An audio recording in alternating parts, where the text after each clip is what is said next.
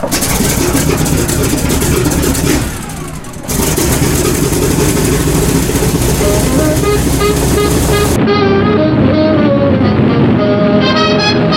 good morning and welcome to the Automotive Hour. I'm your host, Louis Altazan with Mr. Brian any questions you might have. Why don't you give us a call? It's 291 6901. and you put a 225 in front of that, you can reach us from anywhere inside the continental United States this morning. That's right. We really appreciate it when you spend your morning with us and interact with us is even better. Sure. Yeah, give us a call. It's 291 6901. We'll be glad to try to help you out and point you in the right direction. We would actually entertain phone calls from anywhere in the world this morning. Oh, absolutely. You just go ahead and give us a call we, as long as you speak English. we can handle that. That's right. That's right. If you can do it in French, you could write it and send it in to me. I might be able to interpret it off of written, but uh, Yeah. they talk a little faster than I can translate, that in my brain. you. Yeah, yeah. I can read it just a bit, but uh, but uh, yeah, give us a call. It sure makes the show interesting, and that's what it's all about. Try to get you some information, get you some advice, and try to help you from maybe making a mistake or going down a very expensive path. Yep, that's for sure. And should you happen not to want to talk to us on the air this morning, which I couldn't understand why That's not, right. I can't imagine why. or maybe think of something after we go off the air this afternoon, you can always go to our website, get your questions answered that way. The address is agcoauto.com. That is A G C O A U T O.com. Easy way to remember that is take the acronym Altazan's Garage Company. We'll get you to our site. There is a contact bar on each and every page. Just click the button, fill out the little form, and send it in. It couldn't be any easier. That's right. And go ahead and send it on in to me. I'll get an answer back to you within 24 hours, always, and sometimes sooner. Just fact, depends on when you call. That's right. Well, a it. lot of times I am sitting at the computer doing work, particularly like in the afternoons. I find that I'm doing well, once I get off of my regular job, then Uh-huh. home and answer email and all that stuff. So if you send it in probably around seven o'clock in the afternoon, you may get an answer back almost immediately. Right. Just because I happen to be sitting there, and as soon as the little chime goes off that I've got a new email, I sit there and file an answer right back out to you. But after about 8.30, it's going to be about 5 o'clock in the morning, right? That's exactly right. I, I generally get up what most people consider pretty early, around, Uh-huh. around five o'clock, and so by about eight thirty, I'm generally pretty well tuckered out. I'm off to the bed, off to the races. we were talking about email and stuff like that, and one sort of a recurring thing that I see, not only in the calls that we get on the show, but also in the email, is people will write and they'll say. I've got this and this and this problem, and I've changed blah blah blah blah blah blah blah. And Uh-huh. they, they rattle off a list of relatively expensive components Right. that have been replaced and did absolutely no good, and actually wasted their money and their time. In some cases, if you went to a parts store and bought an aftermarket component, you may have actually made the problem worse. Sure, you may have created a, another problem. Well, yeah, because not all of the components on the market for sale today are actually up to the manufacturer's specifications. I know we have a few that come through the shop. They don't even meet, meet our specifications right out the box. Well, that's right. You can take them out of the box; they don't even work. So you may be taking off a good part and putting a worse part or a bad part on. and the problem with that is a lot of your parts have a core charge now, so you have to turn your old one in to get a credit on it. That's right. And when you do that, that part is gone. Yeah, so you can't get it back if you find out that hey, there wasn't anything wrong. Right. We see that a lot, say on Chevy pickup trucks, which have a problem with the voltage fluctuating up and down. Uh-huh. And the first thing folks do is they take that GM alternator off, which is about a four hundred fifty dollar part. Right. And they say, "Wow, that's too much." So they go to the parts store and they buy a hundred twenty five dollar rebuilt piece of junk. Okay. Put that on. Well, now they do have a charging system problem. It's still doing the same thing, plus it's doing more things. Right. So they finally bring it to us, and we fix the original problem, which was a loose connection or whatever, a bad voltage sensor, a bad battery temperature sensor. We fix that, but now we've got a substandard alternator. Well, the original has gone back as a core charge. Correct. So now they're buying a four hundred fifty dollar alternator to fix the problem. With no core to turn in that piece of because junk, send it in as a core if GM will accept they it. may not accept it. So you That's can't right. get your money back on that either. So you really, really have gotten into a world of trouble, and it could have been checked so easily. Sure. And rather than change just throwing a part at it, you could have had that checked. And a lot of folks, I realize, do want to save money. A lot of folks just enjoy working on their own car. Nothing Uh-huh. wrong with that at all. Form a relationship with a good shop that has a diagnostic culture. Bring it to them, pay them to diagnose the problem, and then take it home and fix it yourself if you care Sure. to Sure. but don't just try to guess at it. And more and more and more, there are just things you just will not be able to test yourself because you don't have $100,000 worth of test equipment. And you don't have the training or the tooling or the experience to test them. So Right. Those things change every day. I mean, they, they change dramatically, just like the charging system on the Chevy trucks you were speaking right. of earlier. Before this system came out, it worked just like the old ones did. Well, yeah. But if you didn't know that it changed, then you're working off an old knowledge Right. on trying to work on a new vehicle, and it just doesn't work. yeah, it- it'll be a completely different scenario the way that it operates Right. and all that. The way you go you'll about diagnosing yeah, it. You'll go real far wrong. Let's go to our phone lines with Al. Good morning, Al. How are y'all? Doing great. Doing sir. great. Fine, thank you. Could you explain to me what the difference is between a light truck tire and a conventional tire? Oh, absolutely. Yes, sir. A LT and what we call a conventional tire is going to start with the letter P. That designates the P metric system. It would be like a P225, 75, R15, or something like that. Mm-hmm. A light truck tire is going to start with a number, say a 275 slash 70 R15 LT. And what the difference is, is the belting in the sidewalls are designed to carry a load. In other words, when you engineer anything, you can make it real good for one purpose. But as you get more specific on your purpose, it gets further away from the other things. Now, a car tire is generally designed to last a long time and to ride comfortably. If it's a performance car tire, then it's made to handle well and ride comfortably. So there are different criteria. With a light truck tire, what you want is something that can carry a load and you want where the sidewall doesn't flex a whole lot because under load, if a tire tends to flex, it rides better, but also gets real squirrely in the truck. Mm-hmm. So a light truck tire is going to be designed specifically for the application of a truck where it's carrying a load. If you put it on a car, it would ride like the devil. Mm-hmm. If you put a car tire on a truck, it's going to ride great, but it's not going to be able to carry a load, and it's going to be real squirrely. And also, generally, it's going to wear because when you turn the truck, it tends to roll under on the sidewall. It starts wearing the sidewalls out. Particularly on vans, we had a lot of trouble with that. Mm-hmm. People would put a car tire on a van, and it would just keep chopping the tires up on the outside corners. Was because the old tire wasn't stiff enough to stay straight when you turn because of the top heaviness of the van. Mm-hmm. And you really don't have to know all that out. All you have to do is look on the little door placard and put back what the engineer designed. And when you go to an LT tire, you got to remember too, those are designated by ply ratings. And your basic ply rating is going to be your two or four ply. Then you have a load range C, which is going to be a six ply, a load range D, which is going to be a eight ply, a load range E, which is going to be a 10 ply. Mm-hmm. Then they also have, of course, 12 ply and all that, but that's generally for motorhomes and stuff. So you don't have to really know all of that, but you do have to know to put back what the engineer designed for the vehicle. Well, I have a, an 01 GMC Sierra, and I looked on the door panel, and it doesn't say LT on there. That is Right. correct. Yeah, just a regular half ton Sierra will take a P metric tire because they don't expect you to carry more than a half ton, which is only a thousand pounds. Right. Which an average car tire can support about five to seven hundred pounds, depending on the size. So uh-huh. four of them is going to handle up to twenty eight hundred pounds of load. So uh-huh. you're well within that parameter. Now you can put an LT tire on it if you care to, but it's going to lose a lot of ride. It's not going to ride like it did when it was new. Now, if it were a three quarter ton, it'd be a different story. Yeah. Well, mine is primarily used for personal transportation. Absolutely. I rarely ever carry any load. If so, well, there ain't much of a load at that. Yes, sir. Right. A P metric is what you would want on there. Okay. All right. Thank All right. you, sir. Thanks, I Al. appreciate it. Yes, sir. Appreciate the call. Bye bye. Bye-bye. All right. 291 6901 is the number. If you want to be part of the automotive hour, we would absolutely love to have you. Always appreciate your calls and appreciate you spending your Saturday morning with us. There you go. We're going to go ahead and get guys a little quick break and be right back with more in the automotive hour.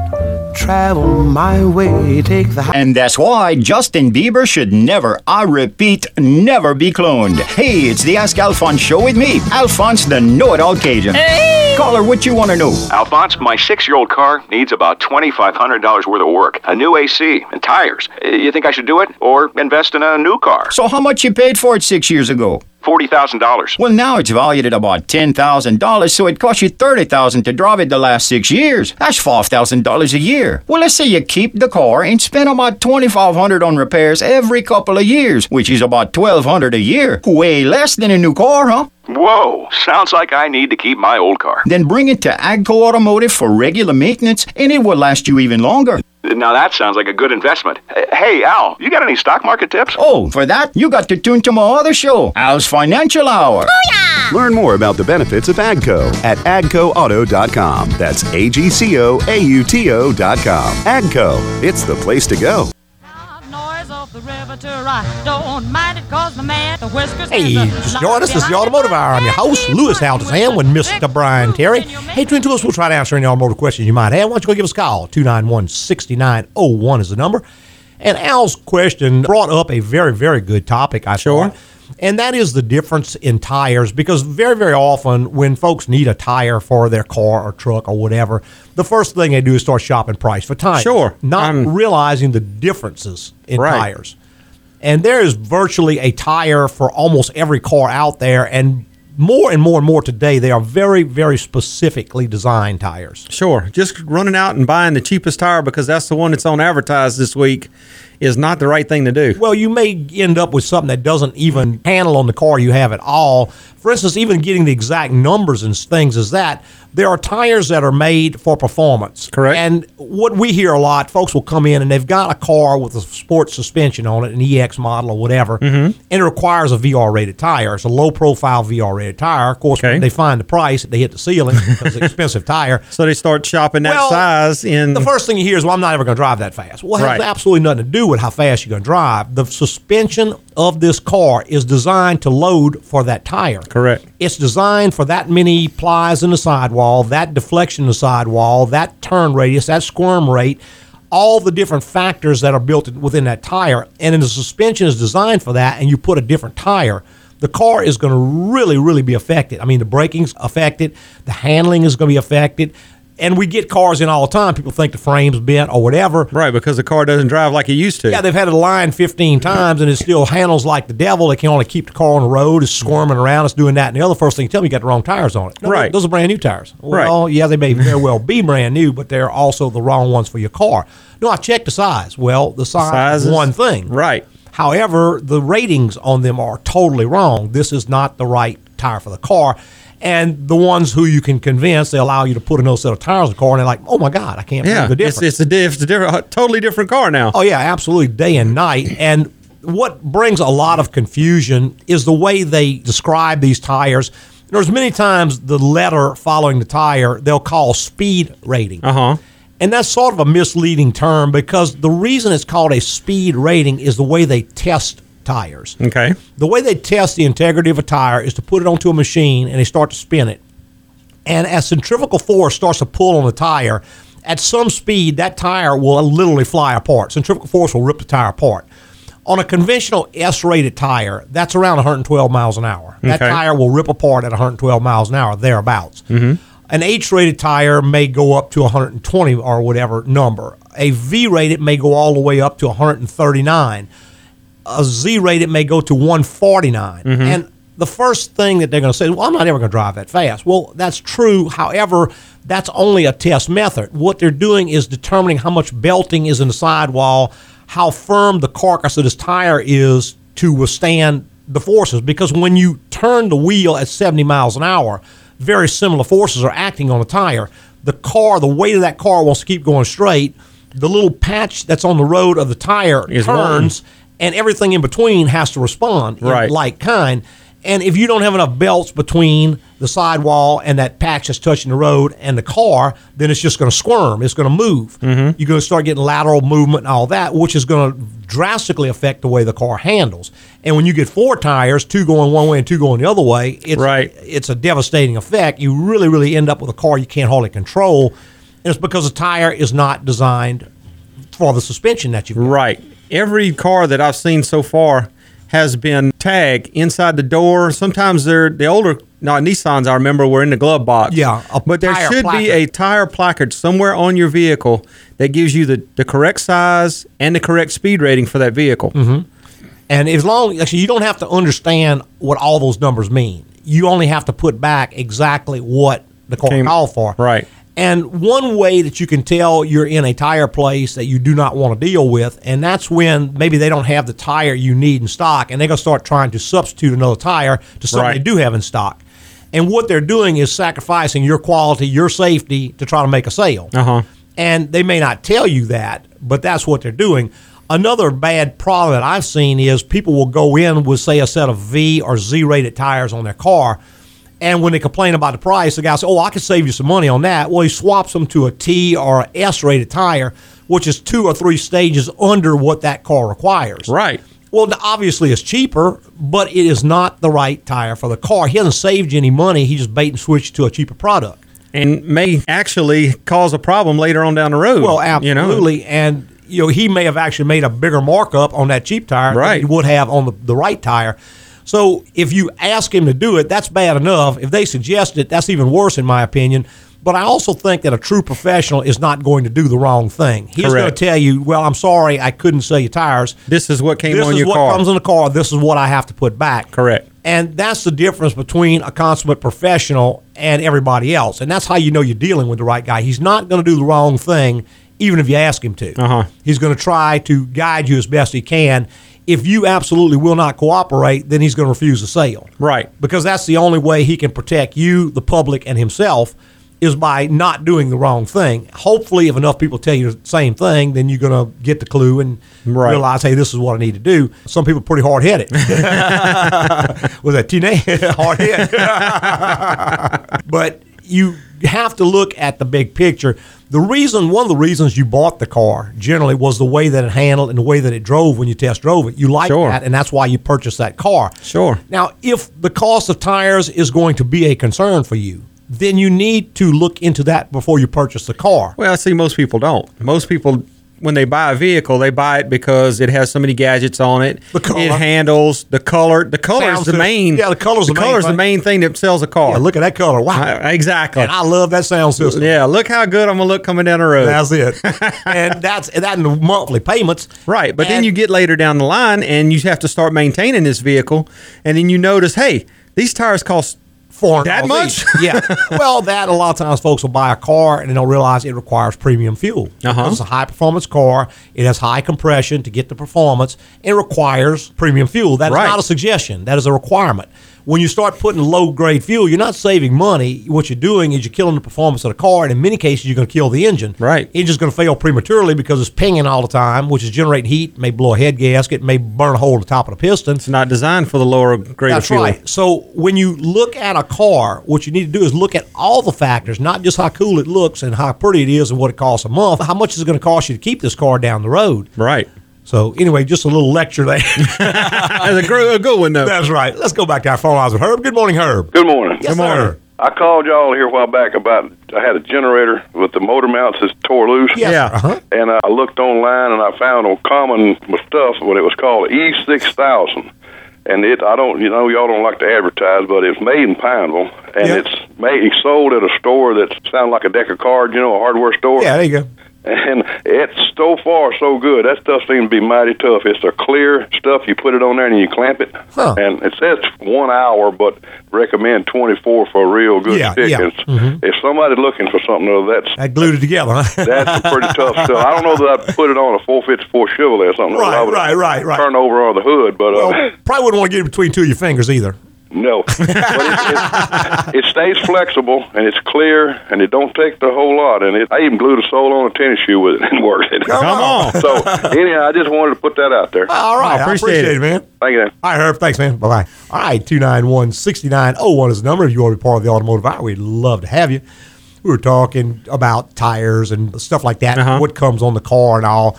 And I get a lot of email about folks, and they'll ask about cars, and, and that's really good because what they're doing is they're asking what kinds of cars have a better repair history Okay. before they purchase the car. And whether it's a used car or a new car, one of the things that is going to determine the amount of money you spend on this car, and this is one thing, is the design of the car. Mm-hmm. It's just the fact that some cars are more problematic than others due Right. to design, due to construction, due to the philosophy of the company that built it. If a company's philosophy is, hey, we're going to try to get as much money out of this thing as we can, then they're going to use cheaper materials, and there are cars like that. I remember not to pick on Chrysler, but their one of their primary markets was the fleet business, government cars, and rental cars, stuff Okay. like that. That was a big, big business for them. And in order to target that market, what they needed is a car with a low entry price that provided a lot of features. Okay. Because folks who buy cars to rent, let's say Hertz or Enterprise or whomever, mm-hmm. they are not going to keep that car a long time No. generally 30,000 miles, they're going to turn the car. The same thing with many fleets, like, say, Gelco and some of these guys. They are going to buy a car they're going to turn it probably before 50 or 60,000 miles. Right. So longevity is not important to them. What is very important to them is the entry price, how much it costs to buy the car, and the number of features that they provide. Mm-hmm. So a premium vehicle, to illustrate the point, was the Dodge Caravan. Okay. It gave a lot of features. It was a very, very feature-rich vehicle. It was a very well handling vehicle. It Had a low entry price. and had a very low entry price relative to the competition. Now, what they did is that van pretty much outsold everything else in the market by a wide, wide measure. Sure. And as long as you were going to use it in the manner in which it was designed, it was designed to buy, use, and get rid of before you made 90 to 100,000 miles. Mm-hmm. The folks that did that were very pleased with the vehicle. Right. But you had a lot of people who wanted to keep it beyond that. And the first thing they noticed was that at around 90,000 miles somewhere, the evaporator core would go out, which required taking the entire dash out of the car, fifteen to $1,800 repair. Right. Just about the time you got that finished, the transmission would go out. Mm-hmm. Well, that's a $3,000 repair. So now you're out $4,800, which is more than the value of the car. And it was just almost inherent in that design. Now, I know someone's going to call and say, well, I got a Dodge Caravan, went 250 Well, that's great. It- Yeah. Some of them did. If it was taken extremely good care of, it would obviously go longer than if it wasn't taken care of. But on the average, the design was somewhat compromised because they wanted to give a low entry price and they wanted to give a lot of features. That's just what they built the car to do. And lots and lots of cars are built that way. Mm-hmm. Other cars are built more with longevity in mind. And if that is your philosophy, I want to buy this car and keep it a long period of time, then you're much better off to buy a car like that. And the best way to get that type of information is to call the guy who works on cars all day long. Sure. Because he's going to know. he, he's going to know exactly what fails on them and, and around what mileage it fails. well, that's right. And we're going to go back to our phone lines with Art. Good morning, Art. Good morning. Yes, sir. are morning. doing? Doing great, sir. I have a slick question for you this morning. You bet. Motor oil. Mhm. I'm seeing a lot of advertisement for conventional, high mileage, and of course synthetics. Yes. mhm. What's the difference? What's the advantage of one versus the other? I'll tell you the truth, Art.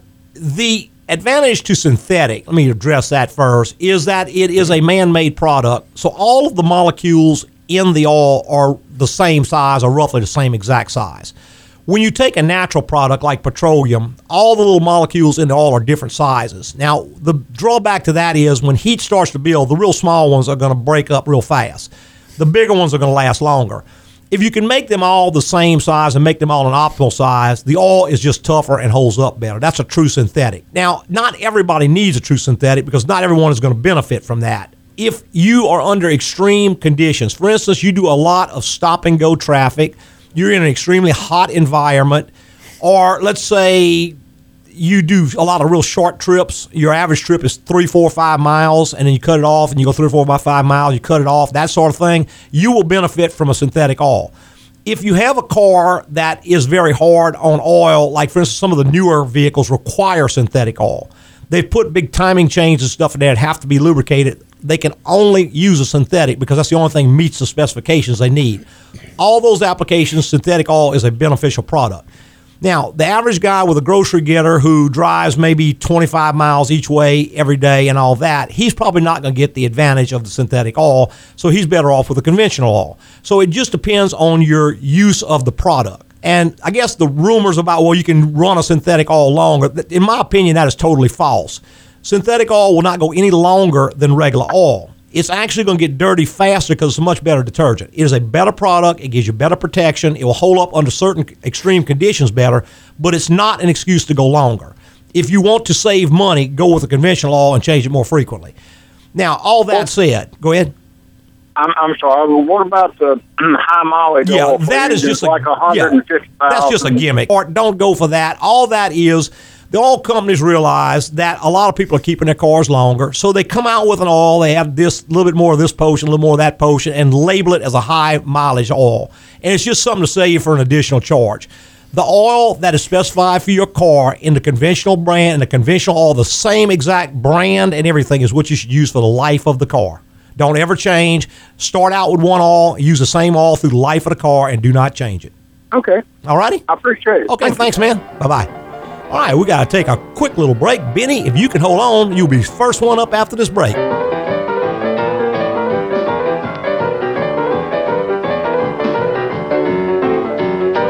And that's why you never put a dead or live octopus in the microwave. Hey, it's the Ask Alphonse show with me, Alphonse the Know It All Cajun. Hey! Caller, what you want to know? Alphonse, my old truck needs some repairs. Or should I buy a new one to save money? Well, let me get out my calculator here. Let's say a new truck costs about $35,000 plus $3,500 or so in taxes, then higher insurance. And you know, in about three years, the value is going to drop to about 15,000. That's $8,000 a year just to drive it. Wow, I've never thought of it like that. I suggest taking it to Agco Automotive for a general inspection to see if your old truck is worth keeping, which I think it is. And if so, keep bringing it to Agco for regular maintenance, and you'll be able to drive it for a whole lot longer. And I can spend money on other things like my beautiful wife. I'm assuming she's right there in the room with you, huh? Alphonse, you do know it all, don't you? Oh, Learn more about the benefits of AGCO at agcoauto.com. That's A G C O A U T O.com. AGCO, it's the place to go. Loud noise off the river to right. Don't mind it cause the man with Hey, the whiskers welcome back. has Just a join us the Automotive Hour. I'm your host, Louis Altazan, with Mr. Brian Terry. Hey, between two of us, we'll try to answer any automotive question you might have.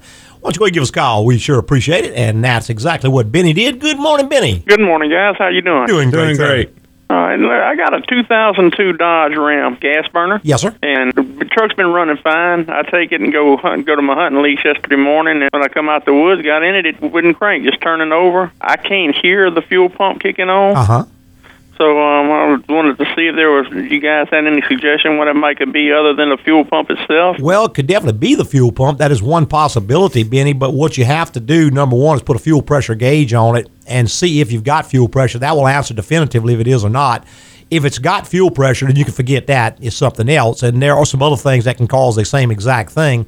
So you don't want to just go throw a fuel pump at it. Now, if it does not have fuel pressure, that doesn't mean the fuel pump's bad either. You have to get a voltmeter and go back to the back and see if you got power and ground at the pump. Because like the fuel pump relay can go out and it won't run the pump, so you won't have fuel pressure. Right. So don't assume because there's no fuel pressure, it's the fuel pump. Of course, another thing is it could be out of gas.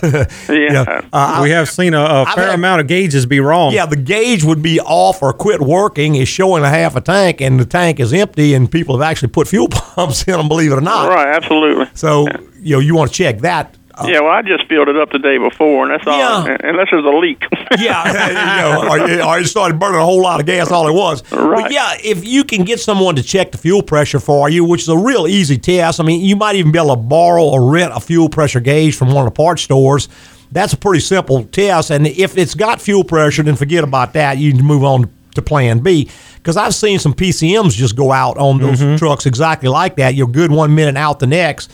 And the first thing you do is they check fuel pressure, no fuel pressure. Well, it's got no fuel pressure because the computer's not running. right. So one thing you might be able to check yourself, turn the key to on and make sure the check engine light comes on like it used to, you know, where it does the bulb check. Correct. Yeah. If, if the check engine light does not come on when you turn the key on, it's possible the computer could have gone out. And even if it does come on, it still doesn't mean it's good. If you watch your tachometer, if it has one, when you crank it, see if the tachometer is kind of bouncing a little bit. Okay. Because if it's reading the crank sensor, that tachometer will bounce slightly when you crank. Okay. If the tachometer is just dead still, either the crank sensor or the computer is gone, Or the wiring in or between. the wiring in between on one of those things. So if you can get a fuel pressure gauge, test it. There is no fuel pressure. Put a voltmeter on it. You got power and ground tank. Then you can assume it is the fuel pump. That's something you might be able to do yourself.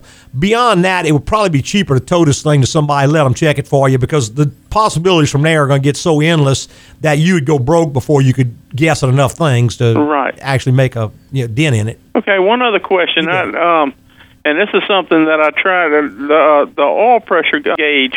I, I come to a stop and it'll drop down to to zero, and Mm-hmm. Okay. Pop man, I get the oil light come on, and then it'll jump back up. Yeah, that a five point seven. Yes. Yeah, they've had trouble with that, man. Those engines, when they get up around 100,000 miles, start losing all pressure. You need to put a gauge on, a manual gauge, and drive it and see if it is actually the oil pressure dropping out or if it's just the gauge malfunctioning. But I got to say, I have seen a number of those engines lose all pressure, particularly if you followed Dodge's recommendations on the oil change intervals. Yeah. Uh, they will definitely, uh, if you're going out six, 7,000 miles on all changes, you can almost count on an engine by the time you get to 100,000 miles. Right, and this engine had just been it's been rebuilt recently, and I did that. I, I put an oil pressure gauge on it, Mm-hmm. and it, it read fine. As the other one dropped out, the one that's in the truck, it would drop out, but the oil pressure to get the manual gauge that I put on if there. a manual gauge reads fine but it's still dropping out, then it's most likely going to be the oil pressure sender unit. That's m- by far the most common thing. right. All righty. All right, man. Well, I appreciate it. All right, man. Thanks a lot. Thank you. Mm, bye bye. All right, 291 6901 is the number. If you want to be part of the automotive hour, we'd love to have you. You know, I don't know if that Dodge is wired that way, but some of your older vehicles, the fuel pump actually looked for a oil pressure sender. Yeah. I mean, an oil pressure signal 1st then the fuel pump would run. Right, that was some of the older stuff. I think they quit doing that around 2000. I remember back in the 90s, they had Right. some vehicles that if the oil pressure went to zero, it would kill the fuel pump, which was a good feature from the standpoint of it would protect the engine. But they started to get into liability where if the car wouldn't start and a person was in a compromised situation and Uh-huh. wanted the car to start, then they were possibly sue the car company. So now what they have elected to do is that engine survival is not at the top of the list. Keeping the car running is at the top of the list. Mm-hmm. Just like on an overheat situation, they could easily arrange the car to where when it overheated, it would shut the engine down, which would protect the engine. Right. But let's say you're in a dangerous situation, you want to get out of there, and the car starts overheating. Well, what they've decided is that we have to build it to where it'll go until Uh-huh. it burns up. Of course, when it burns up, it's going to stop anyway. Right. But they don't shut the engines down very much anymore. If you look at the trouble that GM got into where their cars were dying because of the faulty ignition switch, Uh-huh. that's a big, big deal. People don't like the car to die and they don't like it to not start. Hey, you remember back in the day, we that was a common occurrence. I mean, four or five times before you got to the red light, it would die. You crank it back up, keep going. That's right, but not not anymore. So that's sort of the strategy they're following today is they do not disable the ignition or the fuel system on a car even under extreme conditions. Right. They will run. They'll give you the warnings, but it's up to you to shut the car down. Well, they've actually gone to a. They start shutting accessories down to keep the car running. They'll Well- start shutting air conditioning down Right. and whatever's drawing a load to keep that engine running. it cuts the load on the engine, also gets the driver's attention real fast. When you cut his air conditioner off, you pretty much got his attention. But that's one way to get them to stop driving the car Uh-huh. is, is shut those things down. Another thing that a lot of the vehicles do, they have what they call cool down strategy. And they will start shutting the injectors down one at a time. And what that does, it allows the cylinder to pump air through the engine, which tends to cool, Cool it down. down, somewhat. Mm-hmm. And it's not going to last forever. It's not going to, it may get you out of a bind. It may keep from doing as much damage but that's the most it can do is Right. try to protect itself. But it's going to keep running until you just tell it, hey, hey, stop running, or it just physically Can't go no more. locks up. Right. And that's generally not going to be too too long down the road when a car starts overheating. You got to remember, cars in the past, way back in in our day, I guess, cars were running about 160 to 165 degrees. Right. Most of them had 160 degree thermostat in them. So when they were overheating, they were going to maybe 180, 190, 200. possibly 200, 212. That was considered overheating. Well, cars today run at 212, 220 degrees. That's Sure. normal operating temperature. Sure, that's the temp before the fans will come on. That's right. So when they are overheating, they are getting very hot. I Sure. mean, they're going 240 all the way up to 260 degrees. And another bad problem is that you have dissimilar metals in engines now. For instance, most engines will have a cast iron or aluminum cylinder block with aluminum cylinder heads Uh-huh. with steel head bolts, so that when those aluminum parts start to expand, they're going to expand more than those steel bolts will that extra expansion has to go somewhere. So it squeezes down on the head gasket, which crushes the head gasket. So when it cools back off, now this crushed head gasket is going to start leaking. So you know that's why you blow so many head gaskets today. Mm-hmm. Not only that, but aluminum will warp when it gets hot. Sure. So once the head warps, the gasket can no longer seal. Now another big problem that you get into is that when the cylinder block starts to expand, it will actually contract down on the cylinders so the pistons don't have room. They don't have clearance for the oil to fit between the piston skirt and the cylinder wall. Right. So the piston is rubbing dry against the cylinder wall, which will gall the pistons up and actually do extreme damage. That's why once an engine's been overheated, very, very seldom does it really survive intact. Most time they'll start burning oil. They may start knocking. They may lose oil pressure. Many of them will end up blowing a head gasket, and it all goes back to that overheat Right. situation. They just very few engines today can survive and overheat. Well, and they're also relying on electric cooling fans now because a lot of your vehicles, front wheel drive vehicles, your engine's sitting in there sideways. They have no mechanical fans anymore. That's right. So if the engine starts overheating, then you're relying on the, the fans to pull the air through the radiator to cool it back down. And what has happened is that many times one or more of the cooling fans, there may be two, one or more of the fans quit working at some point in time. Mm-hmm. And what the driver noticed is that at idle, the temperature goes up a little bit and maybe the air conditioner quits working as well. But when they're driving down the road, everything's just fine. Right. Because going down the road, you don't need the fan as much because you got 40, 50, 60 mile an hour wind going through the radiator. So they elect just not to do anything about it. They Mhm. just keep on driving like that. Well, now when it does start to overheat, you have no fan at all to cool it down, so it really gets hot really fast, takes the engine out, and you got a much much bigger problem. Not only that, but it's also not cooling the AC condenser, so the compressor on the AC is being overpressured. Right, takes the air conditioner out. Not only that, just to not keep adding more fuel to the fire, but when the engine overheats, that's what's cooling the transmission. So the transmission is also overheating. So you can easily total a car just by overheating it oh, one oh yeah, time. definitely. So and the strategy on the cooling fans is not just on off anymore. No, they actually have a a variable speed that they'll run depending on the demand demand from the engine. Right. So they may run at 10%, 20%, 30%, 40%, 50 on up to 100%. Right. So what we're saying is just because they come on doesn't Right. mean they're functioning like they're supposed Just to. Just because this fan turns on and turns, you can't look at it and say, okay, the fan's working fine. Right. We get them in all the time. The air conditioner is eating a compressor. They put a new compressor on each second compressor, and they can't figure out what's wrong. Well, the fans are working. No, they're not working. They're running at 20%. Correct. They have to run at 100% to cool that condenser. And unless you have the wherewithal to go in and measure how much is being commanded and the speed at which they're turning, you Right. don't know that. Maybe the module's gone bad. Maybe the fan, some of the windings in the fan are bad. Mhm. It's not capable of running at 100%. And so it is turning if you look at it, but it will take the AC compressor out time and time again. Sure. So you got to just watch. You can, yeah, you can be led wrong a whole lot real Yeah, quick. Well, that's right, and that's one of those old things where we just look at the fan and say it's running, it's okay. Right. Not anymore. hey, 291-6901. We're going to take another quick little break and be right back with more of the Automotive Hour. And that's why cayenne pepper should never be stored in the bathroom. Hey, it's the Ask Alphonse show with me, Alphonse the know-it-all Cajun. Hey! Caller, what you want to know? Alphonse, my car needs a new transmission, but I think there might be some other problems looming in the near future. I might as well get a new car, right? Well, here's what I'll recommend. Take it to the pros at Agco Automotive for a general inspection. They know their stuff and they're mighty honest. They'll be able to see if there's any problems likely in the future and tell you your best option. And if you keep your car, bring it into Agco for regular maintenance, and you'll be driving it for a long time. Thank you, Alphonse. You do know it all. Say, are you as good looking as you are smart? Well, let's just say, I know you wouldn't be disappointed.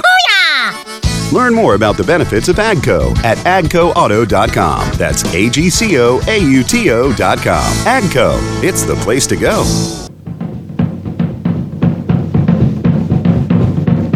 Hey, welcome back. If you just joined us, the Automotive Hour. I'm your host, Louis Altazan, president of Agco Automotive. Got our lead tech, Mr. Brian Terry, right here by my side. Hey, between us, we can answer almost any question you might ask. Why don't you go give us a call? It's 291 6901. We really appreciate hearing from you. And we still got a few minutes to get your call answered for you. That's right. And just in case you don't want to call in, That's right. Or maybe something occurred to you after we go off the air. You can always go to the website, which is agcoauto.com. That is A G C O A U T O.com. There's a contact bar on each and every page. Just click the button, fill out the form, and send it on in. It couldn't be any easier. That's right. We get a lot of email. I mean, I probably get 10 to 12 email a day uh-huh. from folks who just either listen to the radio show or just happen to find our website. And Right. We've actually got a few here. Okay. Go over these real quick. We got Mr. Ed from New York has a Subaru, and he's got a loud noise when his engine's running, and he suspects it's a belt. Yeah, so it's kind of a whining noise. Right, a real So- whining type noise. It's yeah, he was thinking belt, and I told him, well, most belts are not going to be a whining noise. It'll be more of a squealing noise or squeaking noise. However, it may very well be a belt-driven accessory. Sure, that happens all the time. Well, and that particular Subaru has an idler pulley on it, and Uh-huh. those idler pulleys are generally good for about 100,000 miles. Right. If a bearing in that pulley goes out, it's going to give you a whining noise that's going to be with engine speed. Sure. Best way to find that is to remove the belts temporarily, one at a time. Uh-huh. Crank the engine up and see if the noise is gone. When the noise goes away, then you know that's something that that belt is driving. You can just turn each accessory by hand, and if you feel a rough stiffness or you feel some slack in it, then that's just a good way you can isolate that problem. Sure, we've actually seen belt tensioners go bad and cause a problem like that. Generally, belt tensioners will last about 100,000 miles. Right, about the Life of a lifetime of a belt. Mhm. So when you're changing a belt, go ahead and do yourself a favor and change that tension or 2 Mm-hmm. A lot of times that spring will get weak and it'll start bouncing around, or actually the bearing will go out in the tensioner and the bearing will pitch off to one side because Right. of the belt tension. And as that belt comes across that wheel, it skips. Mm-hmm. And as it skips, it makes noise. And a lot of folks are tempted to just change the pulley because the pulley fails on a tensioner a lot of times. Right. They want to change the pulley on it. And they do sell just the pulley. But that's real disservice because the pulley costs probably half as much as the whole tensioner does. Sure. And, And a lot of- probably just hard to change. Well, a lot of times you got to take the tensioner off to change it. Right. Just doesn't make any sense. When that pulley's worn out, that tensioner's worn out, it'd be better just to go ahead and replace the whole thing. Sure. Do yourself a favor. Sure. So good question. We've got another one here from Sean out of Nevada, and he's got a Dodge Ram 1500, and he was having a problem. He says it looks like it's leaning. Yeah, this is a brand new 2014 14. model truck. Right. Picked it up from the dealership and brought it home, parked it in his driveway, and noticed the truck was leaning about three quarters to an inch to one side. Uh huh. So sent me an email, and like I told him, first thing you want to do is stand behind the truck, look at the tailgate, and look at the back window, and see if they are out of level with each other. In other words, if it appears to have a twist in the truck. So he wrote back and said that it did. I said, well, Okay. that means that the frame is probably twisted on the truck, which happens a lot of time in transport. Sure. Particularly on pickup trucks because of frame type vehicle. Right. Frame is built sort of like a ladder. If you can imagine four giants grabbing a ladder, one on each corner, two pushing up, two pushing down, it just twists in the center. Sure. When it does, the first symptom is the vehicle starts leaning. Well, he got it back from. They said they corrected it, and the bed and the cabs now, Now they line up. Okay. but the truck is still leaning. Okay. So I said, well, go and check closely because what some unscrupulous characters will do is they'll put shims under the bed or shims under the cab. Right. And I think that's what they did. But anyway, he brought it back, and now they're trying to tell him that, well, that's within spec. So he emailed back and he was asking what is the spec on a frame. Generally, plus or minus three millimeters throughout the frame. Now, they may lean a bit more than that, but the spec on the actual frame is generally plus or minus three millimeters. Uh-huh. So I asked him to go out to the new car lot, take a tape measure with him, measure several other new ones on the lot. There you go. Which he did. Those were all within about a quarter of an inch. So Okay. I'd go in and say, well, look, since those are all within a quarter inch, I'd rather have one like that. or break mine like that. Yeah, break mine like that since this was normal. Right. But yeah, he, he I hadn't heard back from him yet as to what has come of it. But That happens on the transport vehicle. You know, when they transport a vehicle from the manufacturer to the distribution place, Right. They actually pull them down on a trailer or on a train car or on a Transport boat, transport some kind of vehicle. And they will actually grab the frame of the vehicle and start pulling it down with chains. And times they'll grab one corner and the other one, or Mm-hmm. they may grab all four corners but pull one chain tighter. And as that vehicle bounces on Right. the suspension, it starts pulling on that chain. And by the time they get where they're going, they'll have a twisted frame. Well, I have- I've seen bent axles before. Oh yeah, absolutely. I had a truck driver tell me one time. He says, "Well, if you ever drove a transport truck with all those trucks back there? When it leaves the factory, they got a guy standing there with a white coat, watching how tight all that stuff's bound down. Uh-huh. It's all done properly. But when you can start going down the interstate 75 miles an hour, all those trucks start bouncing, and you can't go any faster. Well, they make money by delivering fast, and they want to go quicker. So first truck stop, they get in with a chain binder, crank them all down. now you can run 80, 90 miles an hour. of course, they twisted a whole truckload of uh, Yeah. trucks up. So, yeah, one of those things you really got to watch for. I've never seen a new vehicle lean because of a spring. I'm No. not saying it couldn't happen, but it's hardly ever going to be a spring. It's generally going to be a twist in the frame of the. Even an older vehicle, springs just usually do not give that much trouble. Well, and when they do, they fail in pairs. The whole vehicle will go down in Uh-huh. the front, down in the rear, start bottoming out. That's spring failure. But generally, one spring is not going to fail and the other one still be good. Right. So it's not normally going to be a leaning condition when a spring fails. It's generally going to be a, a sag in the front, a sag in the rear, sag all the way around. We've had vehicles where I had a gentleman not too long ago. He says, when I put two people in the back of the car, it all bottoms out. Uh-huh. And he had changed the rear shocks. Well, it still did the same thing. Well, shock doesn't support weight. It only No. dampens the load. The springs had actually fatigued on the vehicle. Puts two new springs in the back, picked it up. Now you can put two people Right. in the back, doesn't bottom out any longer. And the thing about it, the ride height on that vehicle was correct. Unloaded. Static height. But when you loaded it, the springs gave way and it, it bottomed out. It lost its ability to carry a load. So the static height without a load on it was still correct, but as soon as you loaded it, it went down more than it should. So Right. kind of hard to diagnose. Right. We've had another one here from Mr. Sachs in Texas. He's driving a Toyota 4Runner and has a coolant leak, and he suspects it's the radiator, Mhm. but he's not sure. And he said it looked like original radiator, but upon inspection, they found that there was a crack in the plastic tank. Right. And want to know if it could be fixed. Yeah, you don't ever want to fix a radiator, and particularly this one, I think was about 14 years old. You really got your money's worth out of it. By the time that plastic tank cracks in one spot, both tanks are completely brittle. Sure, they're just going to keep on doing it. Not only that, but the core has already got a lot of corrosion in it. It's an old radiator. You're far, far better off just to discard that radiator, get a new radiator and put in. It's not like the old days where everything was copper and brass. Right, and the ra- radiator lasted forever. Well, yeah, and could readily be repaired. Right, you could actually unsolder the tanks off of it, rod the, the tubes out,